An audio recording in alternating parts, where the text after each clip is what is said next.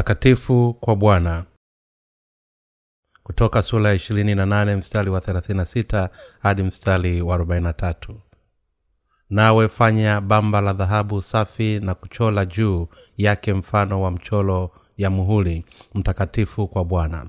Nawe ulitie hilo bamba katika ukanda wa rangi ya thamawi nalo litakuwa katika kile kilemba kitakuwa upande wa mbele wa kile kilemba nalo litakuwa katika kipaji cha uso wa haruni na haruni atauchukua uovu wa wale vitu vitakatifu watakavyovitakasa wao wana wa israeli katika vipawa vya vyote vitakatifu. Nalo litakuwa katika kipaji chake cha uso siku zote ili kwamba vipate kukubaliwa mbele za bwana. Na hivyo kanzu utaifuma ya kitani nzuri ya kazi ya urembo ufanye na kilemba cha nguo za kitani nzuri nawe utafanya mshipi wa kazi ya mwenye kutia taradha.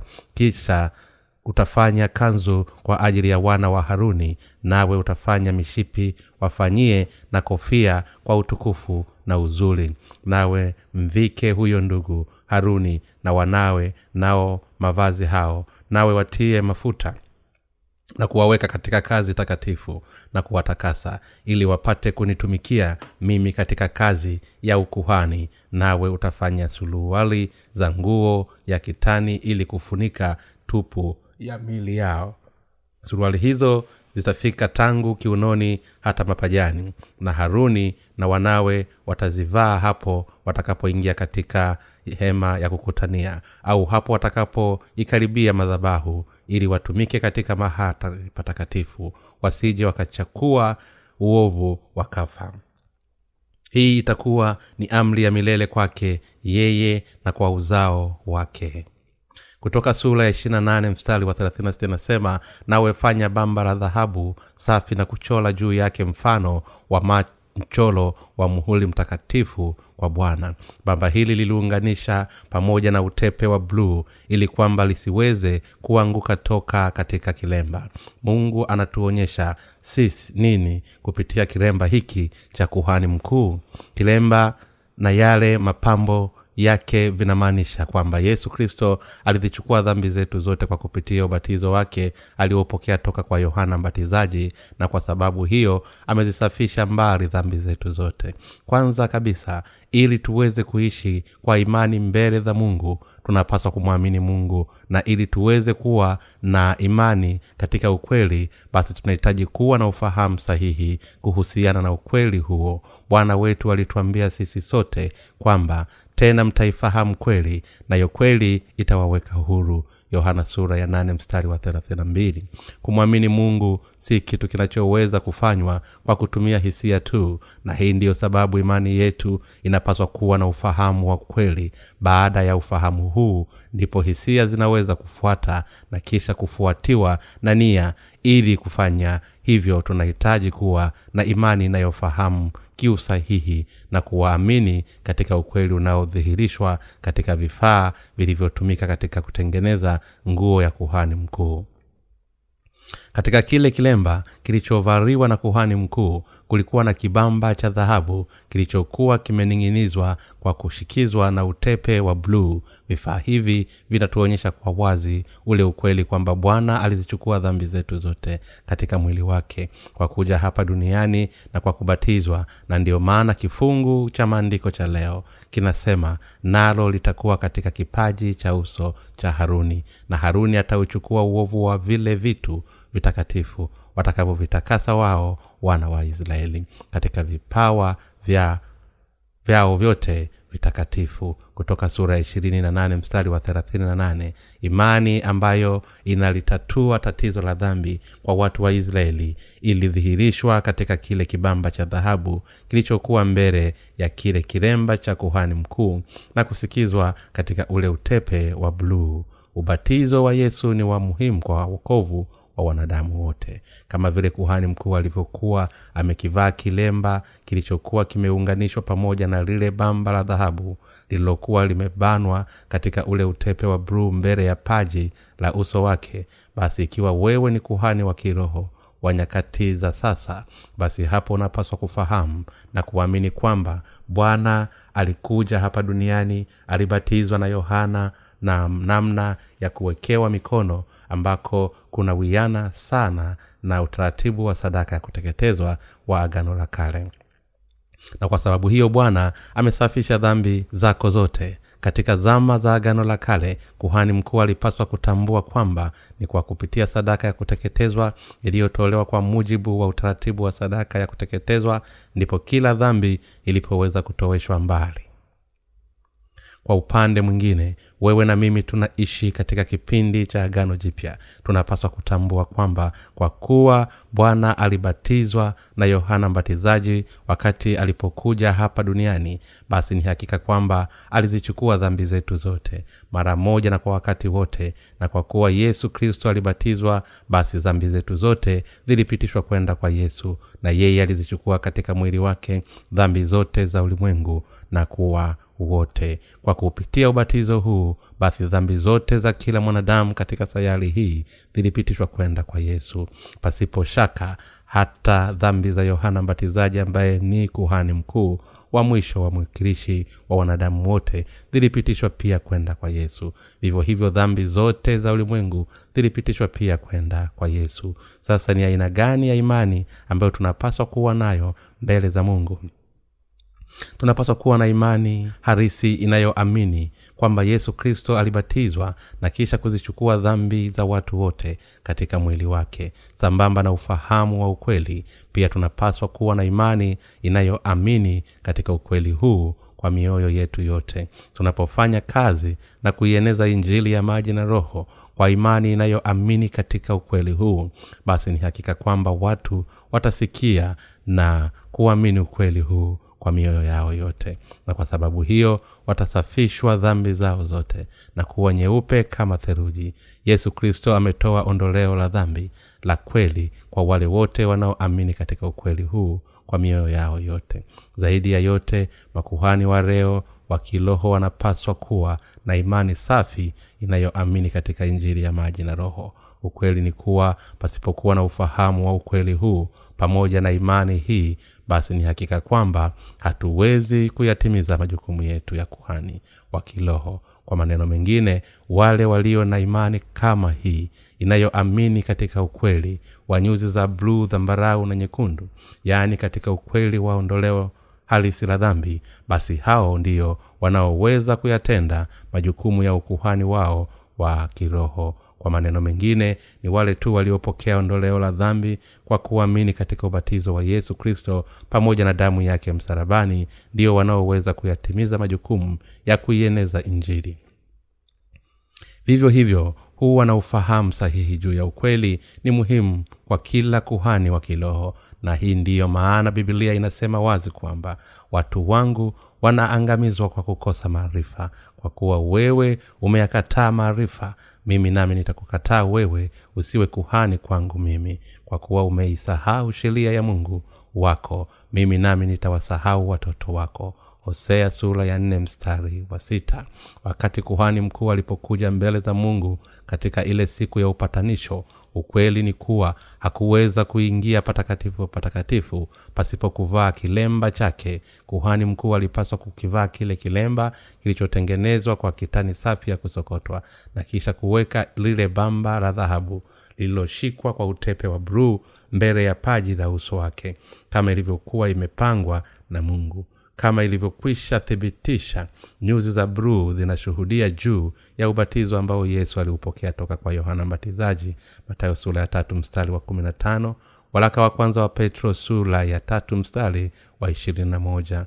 Kila mtu hawezi kufanya lolote zaidi ya kutenda dhambi kila siku. Hivyo kila mtu hawezi kukwepa hukumu na, kuuawa na kisha kuangamizwa milele kwa ajili ya dhambi zake. Lakini bwana alikuja hapa duniani na akazichukua dhambi zote za wanadamu katika mwili wake kwa kupitia ubatizo aliopokea toka kwa yohana mbatizaji kama vile yesu alivyosema katika matayo sura ya tatu mstari wa kumi na tano kubari hivi sasa kwa kuwa ndivyo imetupasa kutimiza haki yote. Kwa kupitia ubatizo huu mungu baba alikuwa anataka kuzipitisha dhambi zote za wanadamu kwenda kwa mwanawe yesu kristo na akaruhusu jambo hili kutokea. Kule kusema kwamba yesu alibatizwa na yohana mbatizaji kunamaanisha kwamba bwana alizipokea dhambi zote za ulimwengu katika mwili wake mara moja na kwa wakati wote. Hivyo dhambi zako na zangu pia zilipitishwa zote kwenda kwa yesu wakati huo. Kwa kuwa wote wamefanya dhambi na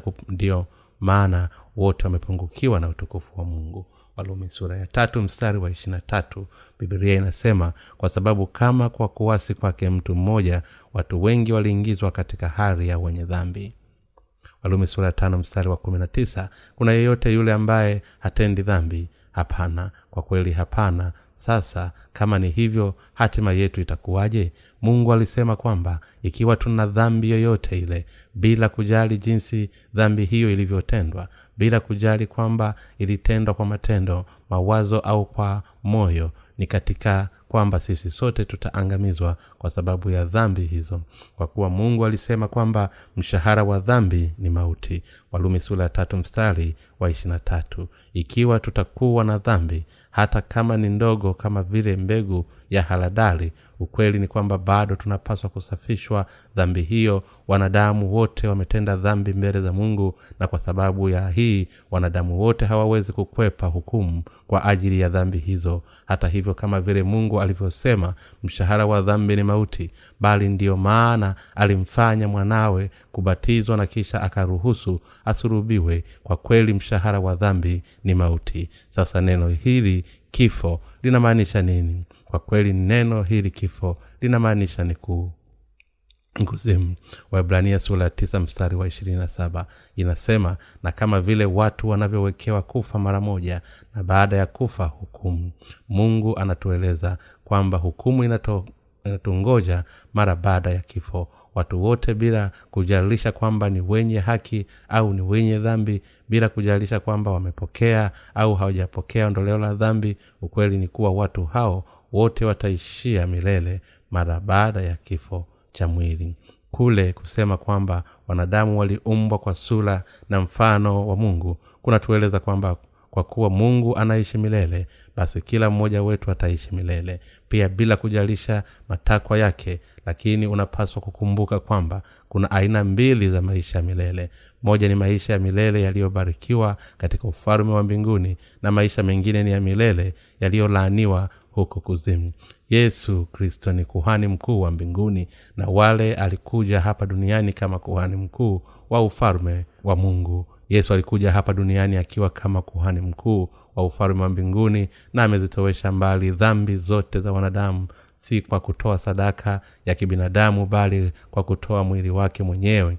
Waibrania sura ya saba mstari wa ishirina moja waibrania sura ya nane mstari wa kumi na moja hadi mstari wa kumi na mbili waibrania sura ya kumi mstari wa kumi. Mungu ndiye aliyekuja hapa duniani na kuzichukua dhambi zetu zote kwa kubatizwa. Alifanya hayo yote ili kuokoa wewe na mimi toka katika dhambi za ulimwengu.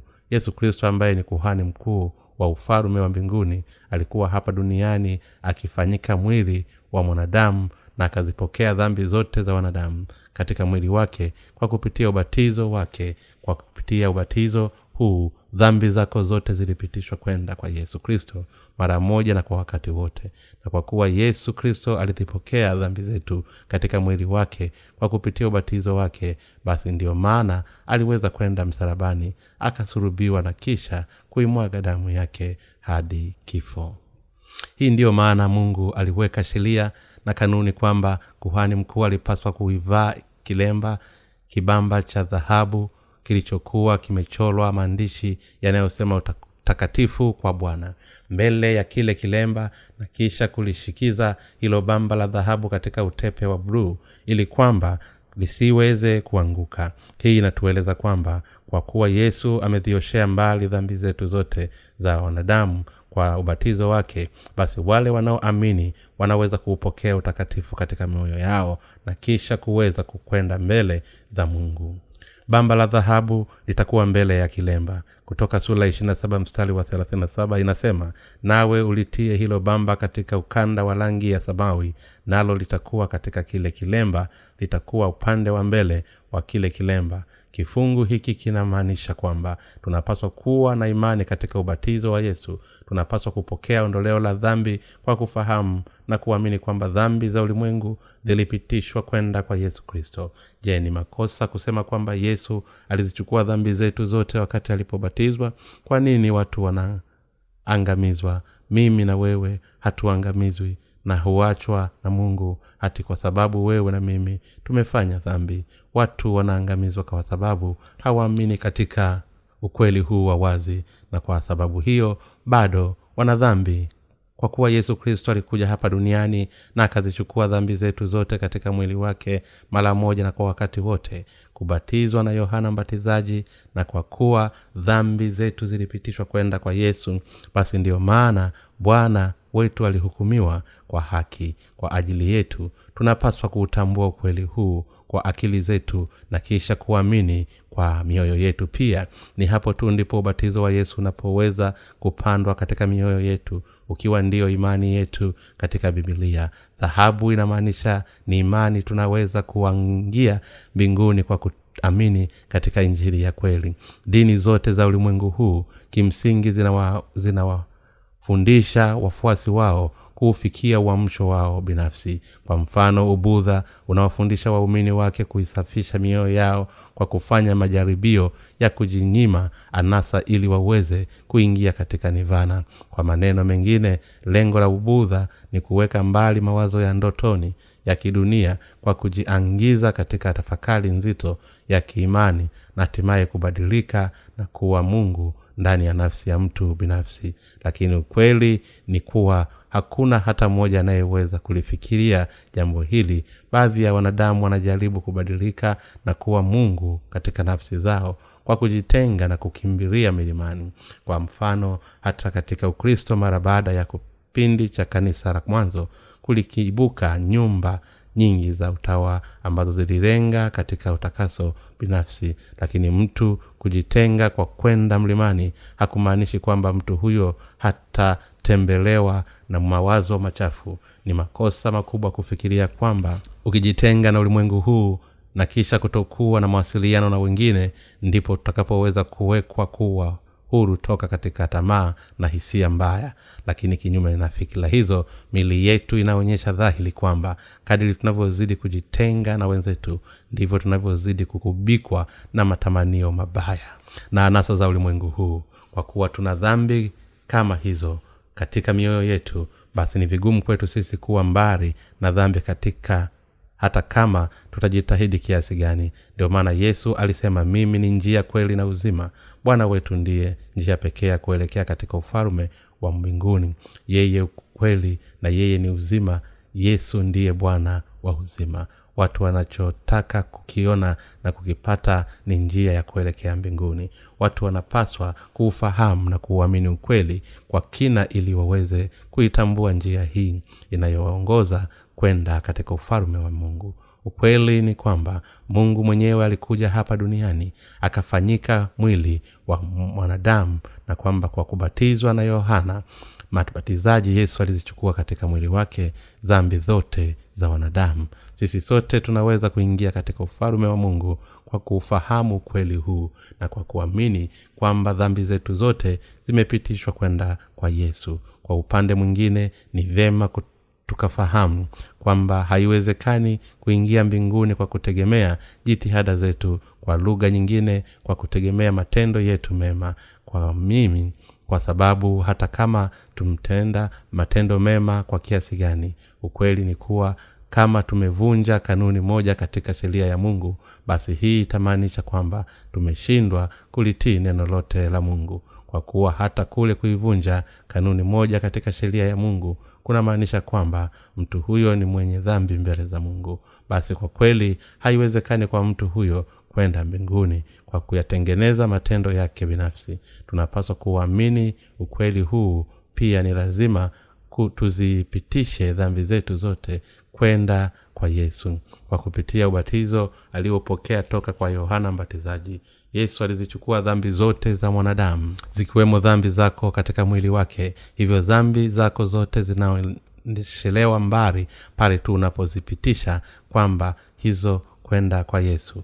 Ili kulifikia jambo hili kwanza kabisa unapaswa kujichunguza ili kuona ikiwa kuna dhambi katika moyo wako au la na pale utakapotambua kwamba kuna dhambi katika moyo wako basi hapo unapaswa kuamini katika ondoleo la dhambi lililodhihirishwa katika nyuzi za bluu dhambarau na nyekundu. Na kwa sababu hiyo imani yako itakubaliwa na mungu. Ni kwa kuamini katika sadaka ya kuteketezwa ya mwili wa kilisto ndipo utakapoweza kwenda mbinguni. Baada ya kuwa tumeokolewa toka katika dhambi zote mara moja na kwa wakati wamefanya watu hawawezi kuingia mbinguni si kwa sababu watu wamefanya dhambi bali ni kwa sababu hawaufahamu na kuuamini ukweli halisi ambao ni injili inayodhihirishwa katika nyuzi za bluu dhambarau na nyekundu.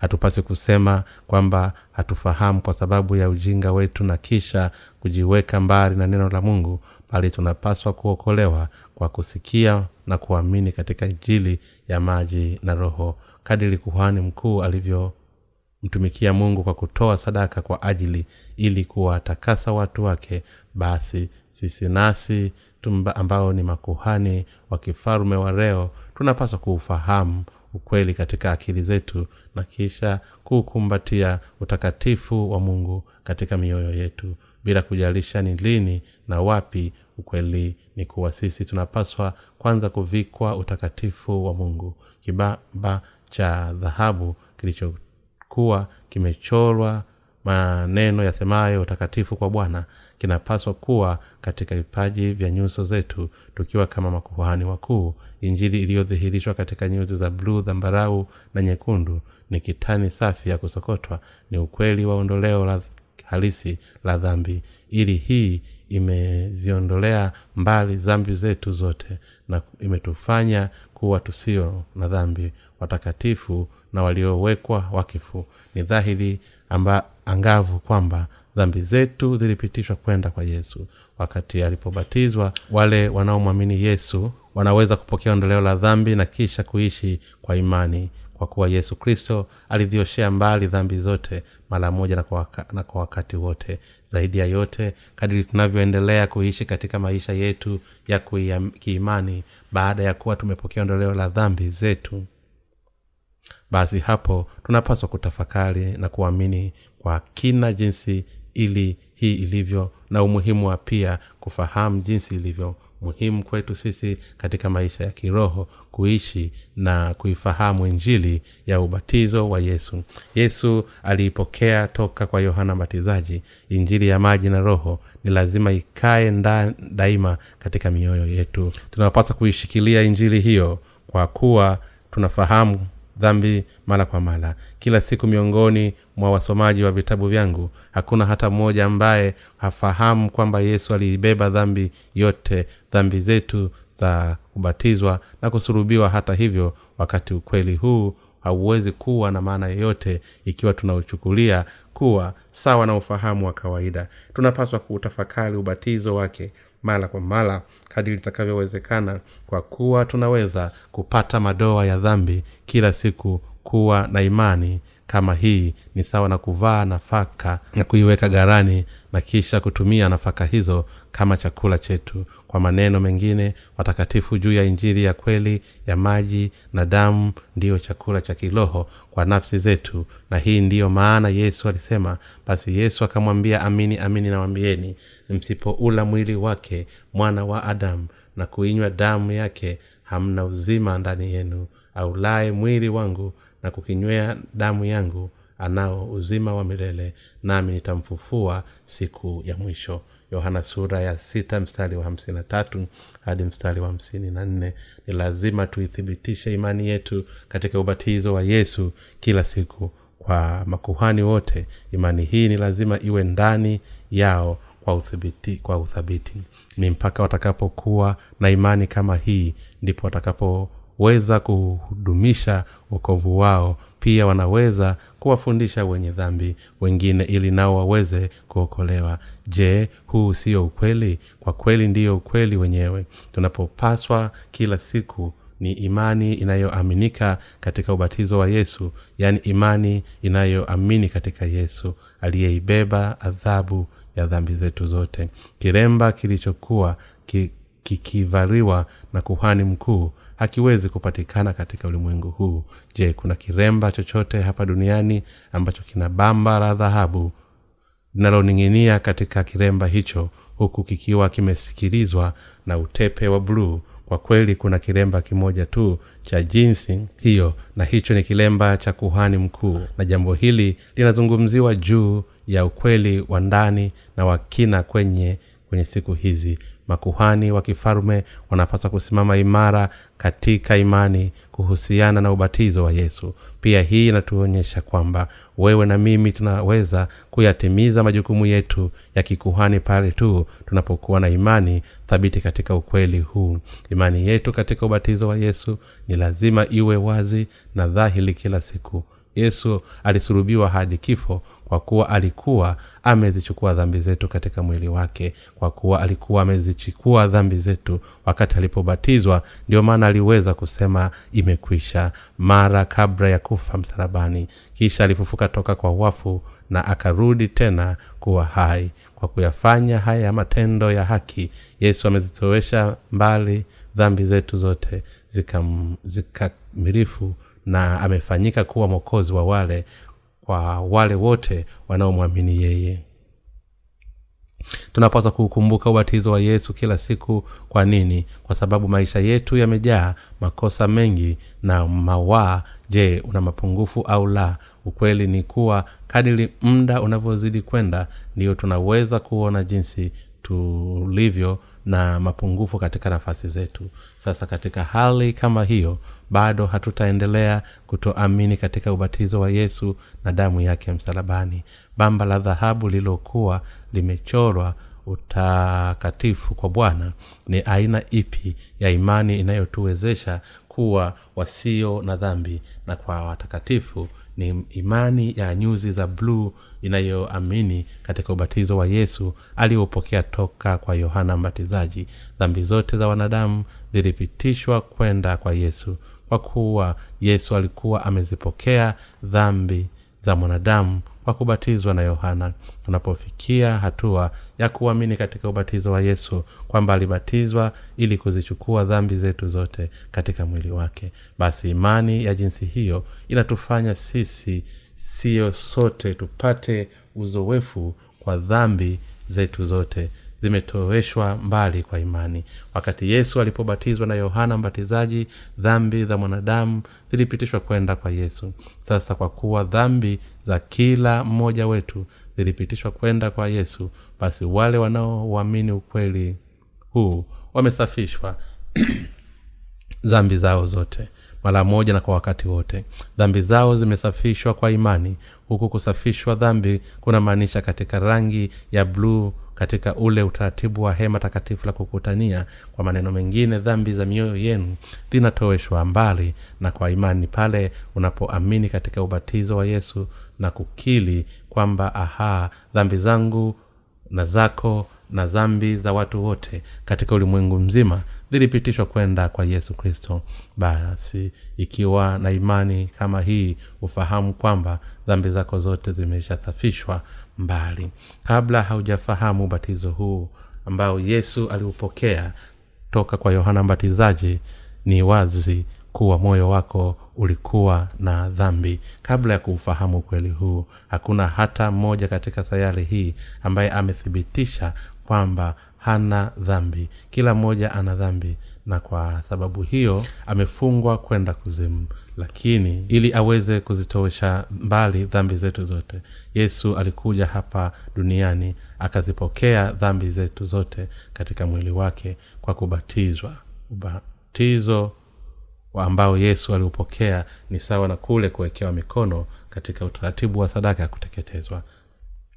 Wa agano la kale dhambi za watu wa israeli zilipitishwa kwenda kwa mnyama wa sadaka ya kuteketezwa kwa kuwekewa mikono. Hivyo tunaweza kuziona aya nyingine sasa zilizozungumza juu ya kuiwekea mikono yake au yao katika agano la kale hasa katika kitabu cha mambo ya warawi dhambi zako zilipitishwa kwenda kwa yesu. Wakati alipobatizwa wakati yesu alipobatizwa alisema kubari hivi sasa kwa kuwa ndivyo imetupasa kuitimiza haki yote. Mathayo sura ya tatu mstari wa kumi na tano.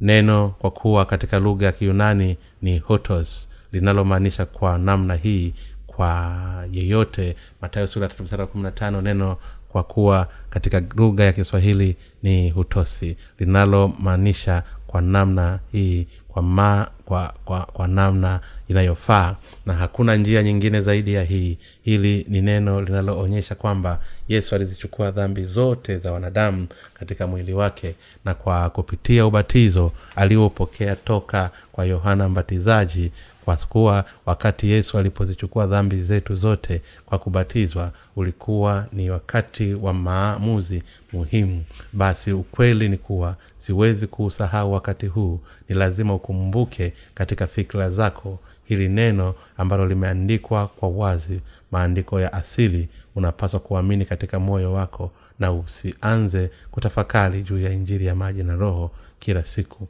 Tunaweza kufanya wasio na dhambi na kisa kuingia katika ufalme wa mbinguni kwa kuamini katika mioyo yetu kwamba yesu alizipokea dhambi zetu zote na akazisafish na akazifikiria mbali kwa kupitia ubatizo wake. Je tunaweza kuingia mbinguni kwa njia nyingine yoyote? Unaweza kufikiria kwamba utakuwa mwenye nyenyekevu na muungwana utakapofika umri wa uzee. Lakini utashangaa kadili unavyozidi kuwa mzee ndivyo unavyozidi kuwa mbaya zaidi. Ikiwa unafikiri kwamba unaweza kuwa mwema kuelekea uzee basi ndipo tutakavyozidi kuzitawala hasila zetu. Hivyo basi pengine tungeliweza kuingia katika ufalme wa mbinguni kwa kuishika torati kwa matendo yetu lakini kwa sababu hatuna uwezo kama huo ndio maana dhambi uovu na hasila vinainuka ndani yetu. Nilichojaribu kukisema hapa ni kwamba uokovu hauwezi kupatikana kwa matendo bali unapatikana kwa imani. Mtu waibrania sura ya kumi na moja mstari wa kwanza inasema basi imani ni kuwa na hakika ya mambo yatarajiwayo ni bayana ya mambo yasiyoonekana ukweli ni kuwa ingawa hatujamwona mungu ukweli utabaki kuwa mungu yupo. Na kwa kuwa huyu mungu yupo hai basi ni hakika kwamba anatenda kazi katika maisha yetu. Mungu aliumba ulimwengu huu ambao hauonekani wote kwa macho yetu na kwamba kupitia neno lake mungu ametuonyesha ukweli wake wa wokovu kwa kuamini katika ukweli huu wa uokovu katika mioyo yetu. Tunaweza kuokolewa toka katika dhambi zetu zote kisha kuzisafisha mbali dhambi zote za mioyo yetu. Na hali hii ndiyo inafanyika kazi sasa.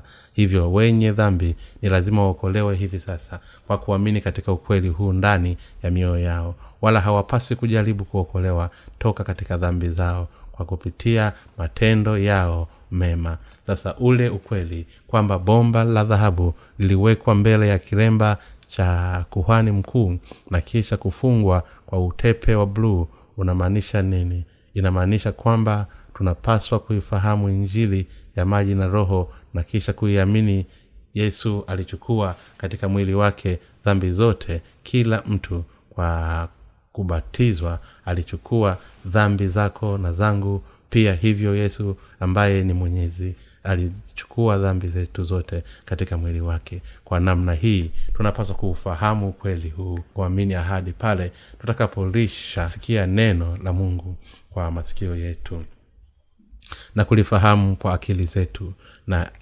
kisha kuliamini kwa moyo wetu basi hapo ndipo mioyo yetu itakaposafishwa kwa kuwa tulitenda dhambi hapo kabla na kwamba hatuwezi kujizuia zaidi ya kuendelea kutenda dhambi. Sasa na hapo baadaye basi ndiyo maana bwana wetu alikuja hapa duniani akachukua dhambi zetu katika mwili wake kwa kubatizwa ili aweze kutuokoa wakati yesu alipozipokea dhambi za wanadamu na kisha kuzipokea kuziosherea mbali basi hapo ndipo zako zilipitishwa na kwenda kwa yesu.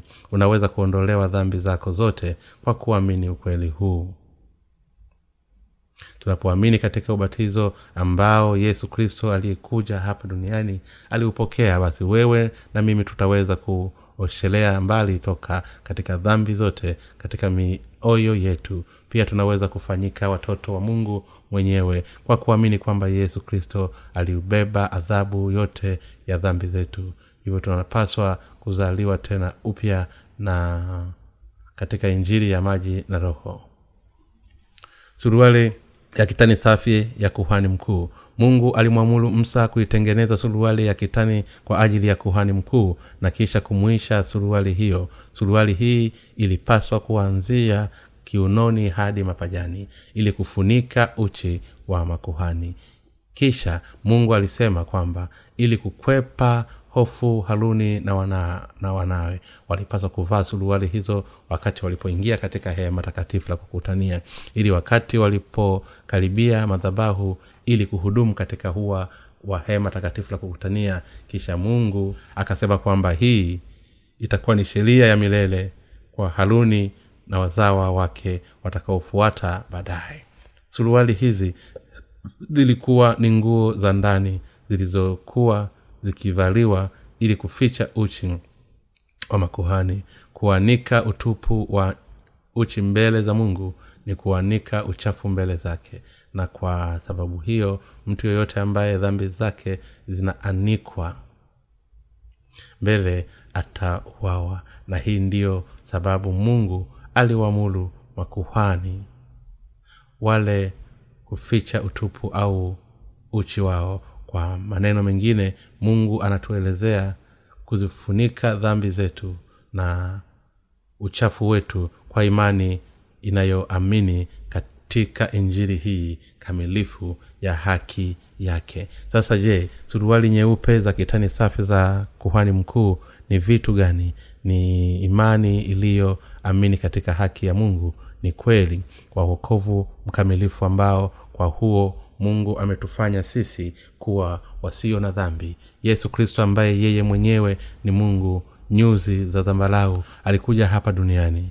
Alibatizwa nyuzi za bluu alimwaga damu yake na kufa msarabani nyuzi nyekundu. Alifufuka tena toka kwa wafu na kwa sasa hiyo amekubarisha wokovu wetu kikamilifu. Kitendo cha kuamini kwamba mungu amezitowesha mbali dhambi zetu zote kwa ubatizo wake na kwa niaba yetu ni sawa na kuvaa suruali za kitani za wokovu katika mioyo yetu. Tunaweza kuokolewa katika kikamilifu toka katika dhambi na kwamba tunaweza kufanyika watoto wa mungu na kisha kuingia katika ufalme wa mungu kwa kuamini katika mioyo yetu. Njia pekee ya kukuwezesha kusafisha uchafu wa mioyo yetu ni kwa kuamini katika ubatizo wa yesu aliopokea na damu yake msalabani. Kimsingi imani wa nyuzi za bruu dhambarau kwa yesu alizopokea dhambi zote kwa ubatizo wake ni ukweli wa kimsingi kuhusiana na uokovu wetu unaodhifirisha dhambi zangu zote. Na ni kwa kuamini katika injili hii ndipo tunapoweza kufunika uchafu wetu wote. Tunawezaje basi kwenda mbele za mungu pasipo kusita bila kujalisha mapungufu yetu na makosa? Ukweli ni kuwa hii inawezekana pale tu tunapoamini katika haki ya mungu inayofunuliwa uchafu wote kikamilifu. Tunaweza kufunika uchafu wetu wote kwa imani inayoamini kwamba mungu anatuokoa kwa maji na kwa damu yaani kwa nyuzi za bluu dhambarau na nyekundu. Yesu alikuja hapa duniani akatufanya kuwa wenye haki kikamilifu kwa matendo yake ya haki na kwa sababu hiyo amefanyika kuwa bwana wa uokovu wetu wa kudumu. Ni kwa kuamini katika ukweli huo ndio tunapoweza kufikia hali ya kutokuwa na dhambi. Tunaweza kuikwepa adhabu ya dhambi kwa kuamini katika matendo ya haki ya mungu ambayo kwa kupitia matendo hayo mungu anatupenda na ametufanya kuwa tusio na dhambi. Tunaweza kupokea uzima wa milele kwa kuamini katika uokovu huu wa mungu na kwa haki katika mioyo yetu.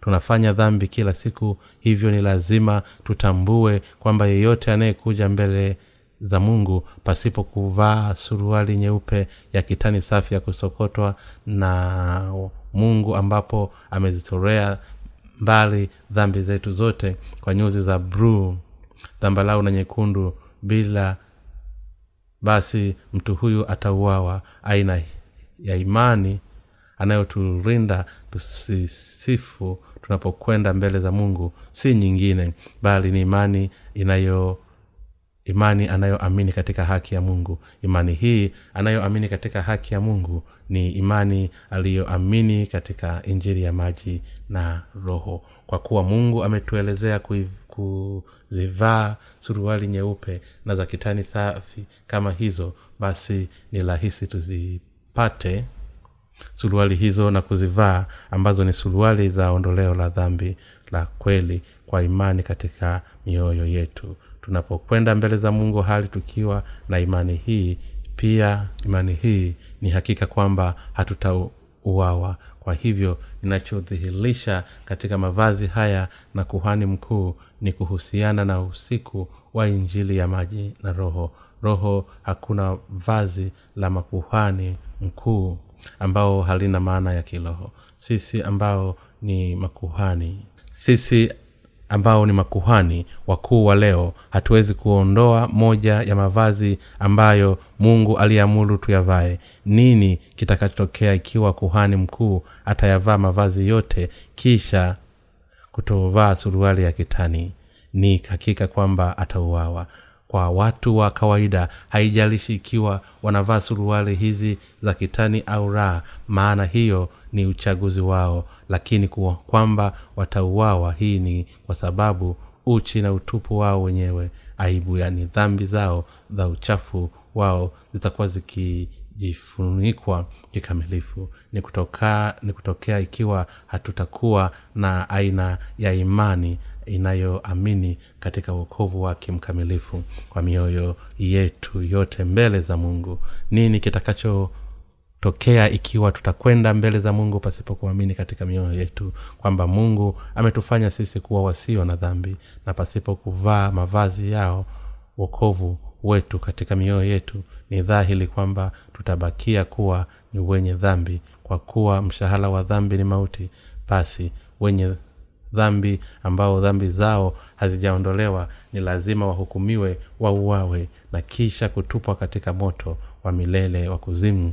Hii ndiyo sababu kwamba mioyo yetu inapaswa kuyavaa mavazi ya wokovu ambayo mungu amewaandalia. Tunaweza kuingia katika ufalme wa mungu kwa kuamini katika ukweli unaodhirishwa katika nyuzi za bluu dhambarau na nyekundu. Na hii ndiyo ma maana bibilia inaeleza kwamba dhahabu ambayo haiwezi kushika kutu na kitu chenye thamani sana inasimama kumaanisha imani. Katika bibilia dhahabu inamaanisha ni imani. Wakati shaba inamaanisha ni dhahabu. Tunaweza kuona ukweli kwamba nyuzi za bluu zilitumika mara kwa mara katika kuyatengeneza mavazi ya kuhani mkuu.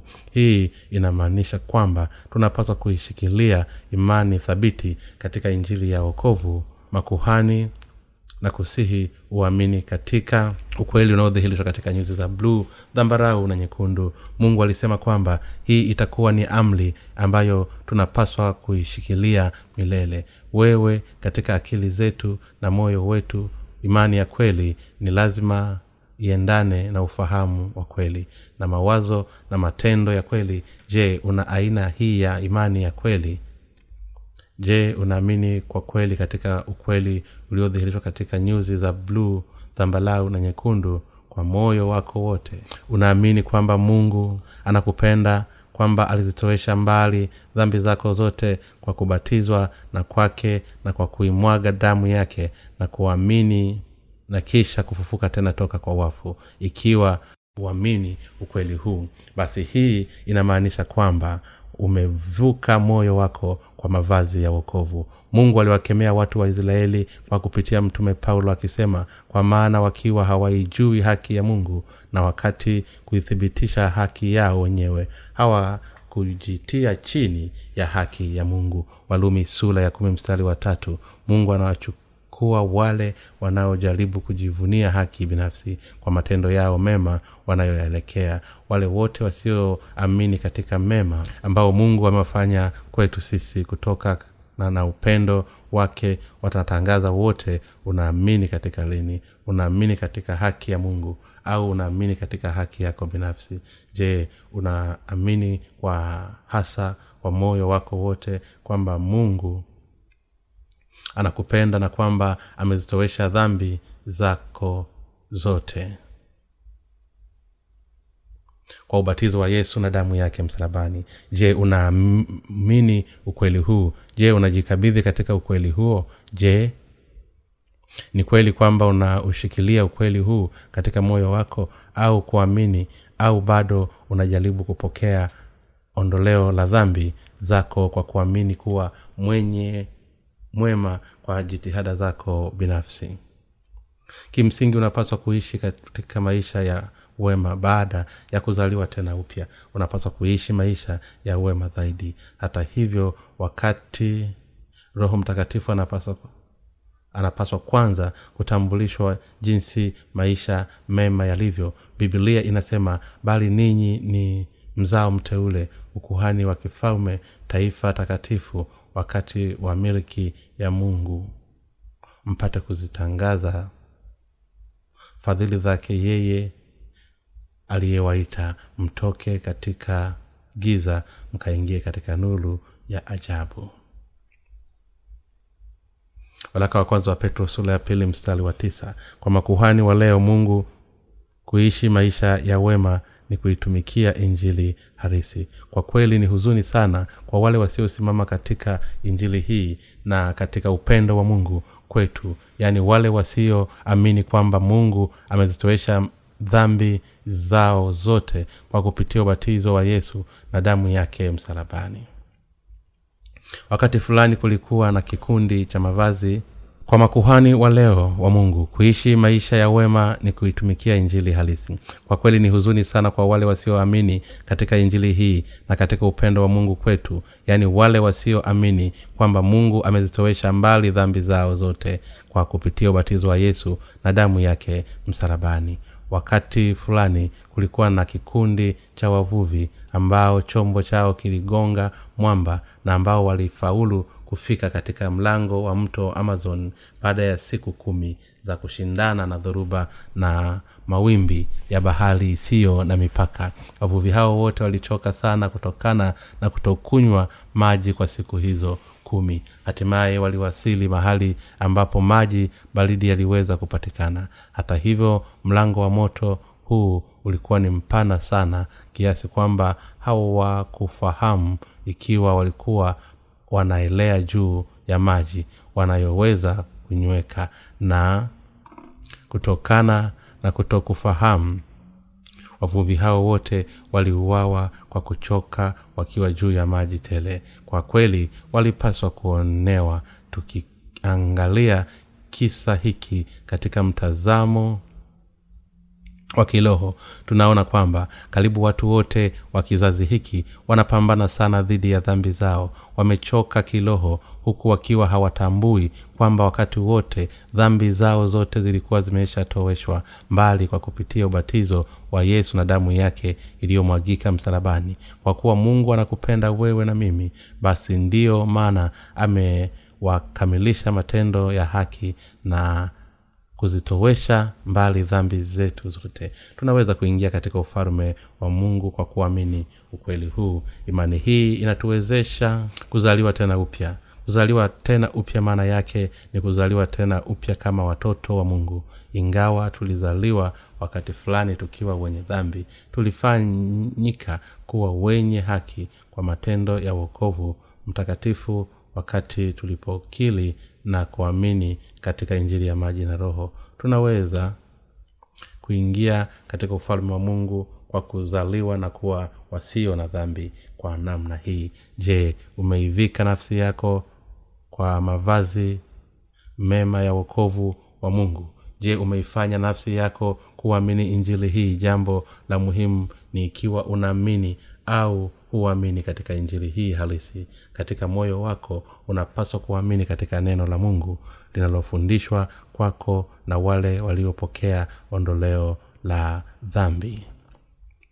Zao kabla yake badala ya wewe kujaribu kutambua ukweli wa kutengeneza jitihada zako binafsi kwa kufuata mafundisho ya ulimwengu huu wa kimwili. Injili ya kweli si kwa unachoweza kukifanya kutoka katika kichwa chako bali ni kitu ambacho unapaswa kuamini kwa moyo wako. Ni lazima uingie mbinguni kwa kuamini katika injili hiyo. Kaka zangu na dada zangu kwa kweli ni baraka kubwa kiasi gani ambacho mungu ametupatia kupitia mwanawe yesu kristo. Mungu ametufanya kuwa watoto wake kwa kuzitowesha mbali dhambi zetu zote kwa kupitia sadaka ya mwanawe pekee. Watu wa ulimwengu huu wanapenda kufanya lile lililo la haki na kwa sababu hiyo wanaoheshimu wale wanaofanya mambo mema. Je matendo ya yesu yakiwemo lile la kujitoa mwenyewe kama sadaka kwa ajili ya wanadamu wote siyo matendo ya haki zaidi? Injili ya maji na roho.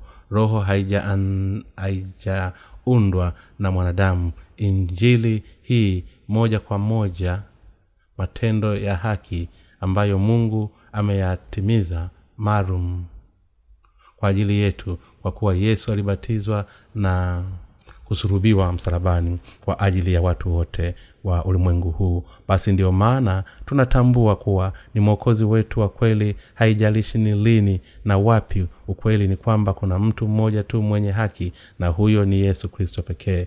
Kwa kweli hakuna hata mmoja ambaye ni mwenye haki katika sayari hii isipokuwa kwa kupitia yesu kristo. Je mnataka kuwa wenye haki? Ninyi nyote mnaweza kuwa wenye haki kwa kuamini katika tendo jema la mungu ambalo amelifanya kwa ajili yenu. Kazi ya haki ya mungu si nyingine bali ni injili ya maji na roho mwamini yesu ambaye amefanya tendo hili jema mungu amezitowesha mbali za dhambi zetu zote kwa kuwa ametupenda. Tunapopokea upendo wake wa ukweli huu kwa imani basi hapo tunaweza kuwa watakatifu kama vile mungu alivyokuwa ni mtakatifu. Mungu alisema basi mtakuwa watakatifu kwa kuwa mimi ni mtakatifu. Mambo ya warawi sura ya kumi na moja mstari wa kumi na tano. Kwa kweli mungu ametueleza kuishi maisha yetu ya imani kwa imani. Je unaamini kwa moyo wako wote katika tendo hili la haki la yesu ambalo limeokoa kikamilifu toka katika dhambi zako zote? Ninaamini kwamba kazi kuu zaidi ya haki katika ulimwengu huu imekwisha kutimizwa. Na sas, na sadaka ya milele ya bwana wetu. Ninaamini kwamba kazi hiyo imetimizwa kwa kupitia ubatizo ambao yesu aliupokea na damu yake msalabani na ufufuo wake toka kifo. Ninamshukuru mungu kwa imani yangu ambayo alinipatia kupitia neno lake la kweli. Amen omba kitabu cha bule katika tovuti ya www nlmmission com.